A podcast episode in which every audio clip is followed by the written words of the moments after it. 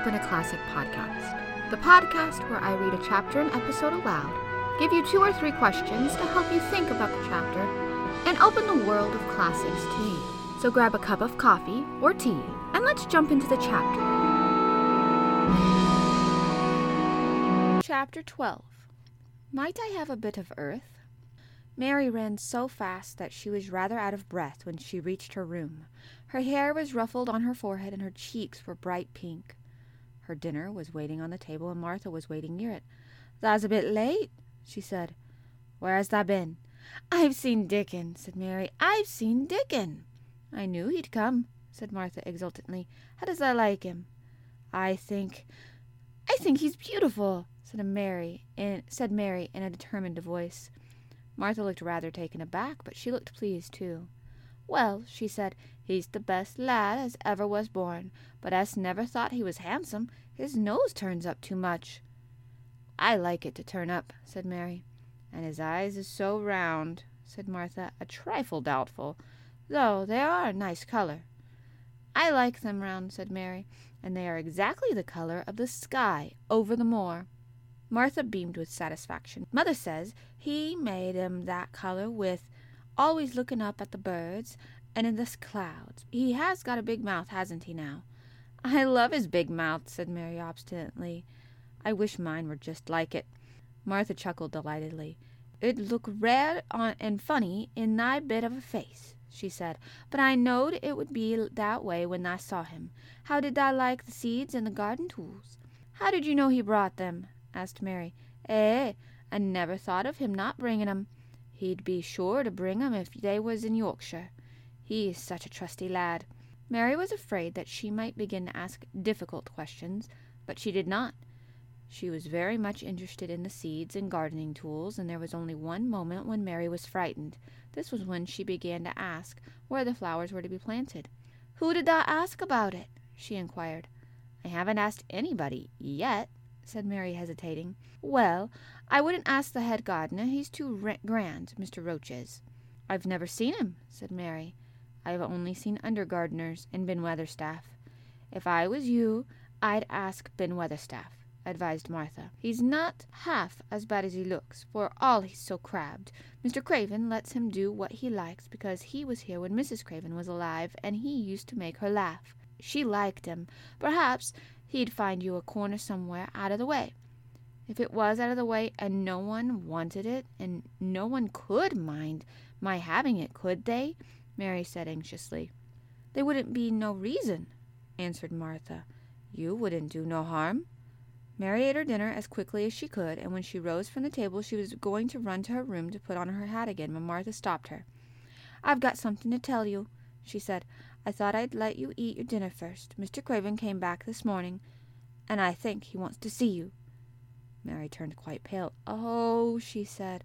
Why, why? He didn't want to see me when I came. I heard Pitcher say he didn't. Well, explained Martha, Mrs. Medlock says it's because of mother. She was walking in Thwaite village, and she met him. She never spoke to him before, but Mrs. Craven had been to our cottage two or three times. He'd forgotten, but mother hadn't, and she made bold to stop him. I don't know what she said to him about you, but she said something as put him in the mind to see you before he goes away again tomorrow. Oh, cried Mary, is he going away tomorrow? I am so glad. He's going for a long time. He mayn't come back until autumn or winter. He's going to travel in foreign places. He's always doing it. Oh, I'm so glad, so glad, said Mary thankfully. If he did not come back until winter or even autumn, there would be time to watch the secret garden come alive. If even if he found out then and took it away from her, she would have had that much at least. When do you think he will want to see? She did not finish the sentence because the door opened and Mrs. Medlock walked in. She had on her best black dress and cap, and her collar was fastened with a large brooch with a picture of a man's face on it. It was a colored photograph of Mr. Medlock, who had died years ago, and she always wore it when she was dressed up. She looked nervous and excited. Your hair's rough, she said quickly. Go and brush it. Martha, help her to slip on her best dress. Mr. Craven sent me to bring her to him in his study. All the pink left Mary's cheeks. Her heart began to thump, and she felt herself changing into a stiff, plain, silent child again. She did not even answer Mrs. Medlock, but turned and walked into her bedroom, followed by Martha. She said nothing while her dress was changed and her hair brushed, and after she was quite tidy, she followed Mrs. Medlock down the corridors in silence. What was there for her to say? She was obliged to go and see Mr. Craven, and he would not like her, and she would not like him. She knew what he would think of her. She was taken to a part of the house she had not been to, into before. At last Mrs. Medlock knocked at the door, and when someone said, Come in, they entered the room together. A man was sitting in an armchair before the fire, and Mrs. Medlock spoke to him. This is Miss Mary, sir, she said. You can go and leave her here. I will ring for you when I want you to take her away, said Mr. Craven. When she went out and closed the door, Mary could only stand waiting a plain little thing twisting her thin hands together. She could see that the man in the chair was not so much a hunchback as a man with high, rather crooked shoulders, and he had black hair streaked with white. He turned his head over his high shoulders and spoke to her. Come here, he said. Mary went to him. He was not ugly. His face would have been handsome if it had not been so miserable. He looked as if the sight of her worried and fretted him, and as he did not know what in the world to do with her. Are you well? he asked. Yes, answered Mary. Do they take good care of you? Yes. He rubbed his forehead fretfully as he looked her over. You are very thin, he said. I am getting fatter, Mary answered in what she knew was her stiffest way. What an unhappy face he had!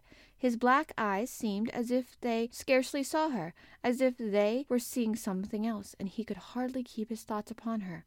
I forgot you, he said. How could I remember you? I intended to send you a governess or a nurse or someone of that sort, but I forgot. Please, began Mary, please. And then the lump of her throat choked her. What do you want to say? he inquired. I am. I am too big for a nurse, said Mary, and please, please don't make me have a governess yet. He rubbed his forehead again and stared at her. That was what the Sowerby woman said, he muttered absent mindedly. Then Mary gathered a scrap of courage. Is she? Is she Martha's mother? she stammered.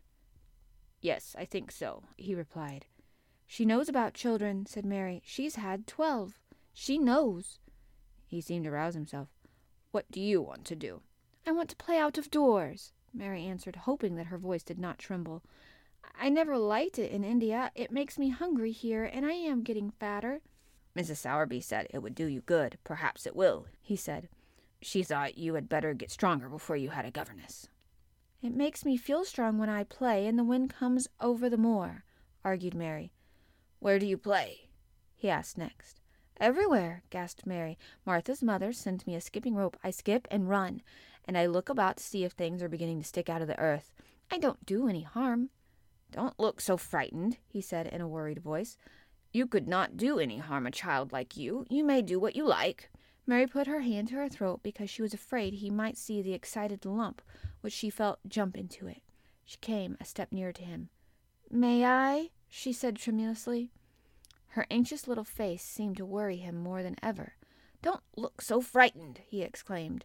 Of course you may. I am your guardian, though I am a poor one for any child. I cannot give you time or attention. I am too ill and wretched and distracted. But I wish you to be happy and comfortable. I do not know anything about children, but Mrs. Medlock is to see that you have all you need. I sent for you today because Mrs. Sowerby said I ought to see you. Her daughter had talked about you. She thought you needed fresh air and freedom and running about. She knows all about children, Mary said again in spite of herself. She ought to, said Mr. Craven. I thought her rather bold to stop me on the moor, but she said Mrs. Craven had been kind to her. It seemed hard for him to speak his dead wife's name. She is a respectable woman. Now I have seen you, I think she said sensible things. Play out of doors as much as you like. It's a big place, and you may go where you like and amuse yourself as you like. Is there anything you want? As if a sudden thought had struck him. Do you want toys, books, dolls? Might I? quavered Mary. Might I have a bit of earth? In her eagerness, she did not realize how queer the words would sound, and that they were not the ones she had meant to say. Mr. Craven looked quite startled. Earth? he repeated. What do you mean? To plant seeds in, to make things grow, to see them come alive. Mary faltered. He gazed at her a moment and then passed his hand quickly over his eyes. Do you care about gardens so much? he said slowly. I didn't know about them in India, said Mary. I was always ill and tired, and it was too hot. I sometimes made little beds in the sand and stuck flowers in them, but here it is different. Mr. Craven got up and began to walk slowly across the room. A bit of earth, he said to himself, and Mary thought that somehow she must have reminded him of something.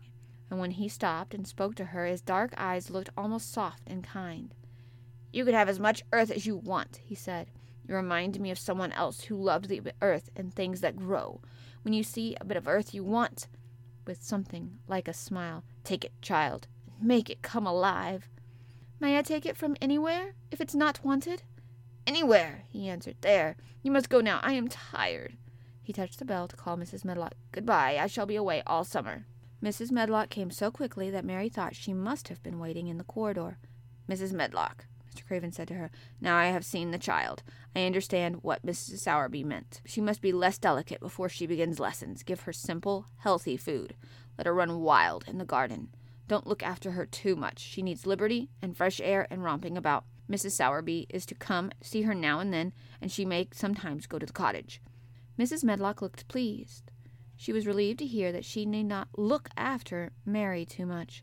She had felt her a tiresome charge, and had indeed seen as little of her as she dared. In addition to this, she was fond of Martha's mother. Thank you, sir, she said. Susan Sowerby and me went to school together, and she's as sensible and good hearted a woman as you'd find in a day's walk. I never had any children myself, and she's had twelve, and there never was healthier or better ones. Miss Mary can get no harm from them. I'd always take Susan Sowerby's advice about children myself. She's what you might call healthy minded, if you understand me. I understand, Mr. Craven answered. Take Miss Mary away now and send Pitcher to me. When Mrs. Medlock left her at the end of her own corridor, Mary flew back to her room. She found Martha waiting there. Martha had, in fact, hurried back after she had removed the dinner service. I can have my own garden, cried Mary. I may have it where I like. I am not going to have a governess for a long time. Your mother is coming to see me, and I may go to your cottage. He says a little girl like me could not do any harm, and I may do what I like anywhere. Eh, said Martha delightedly. That was nice of him, wasn't it? Martha, said Mary solemnly, he is really a nice man, only his face is so miserable, and his forehead is all drawn together. She ran as quickly as she could to the garden. She had been away so much longer than she had thought she should, and she knew Dickon would have to set out early on his five mile walk.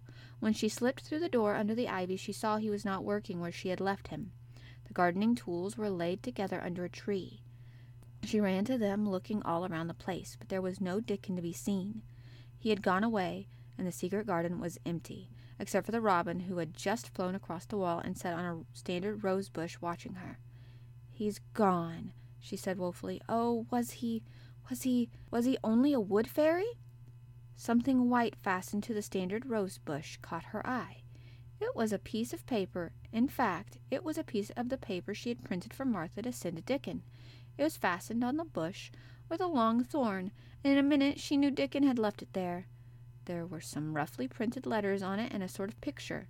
At first she could not tell what it was, and then she saw it was meant for a nest with a bird sitting on it. Underneath were the printed letters, and they said, I will come back.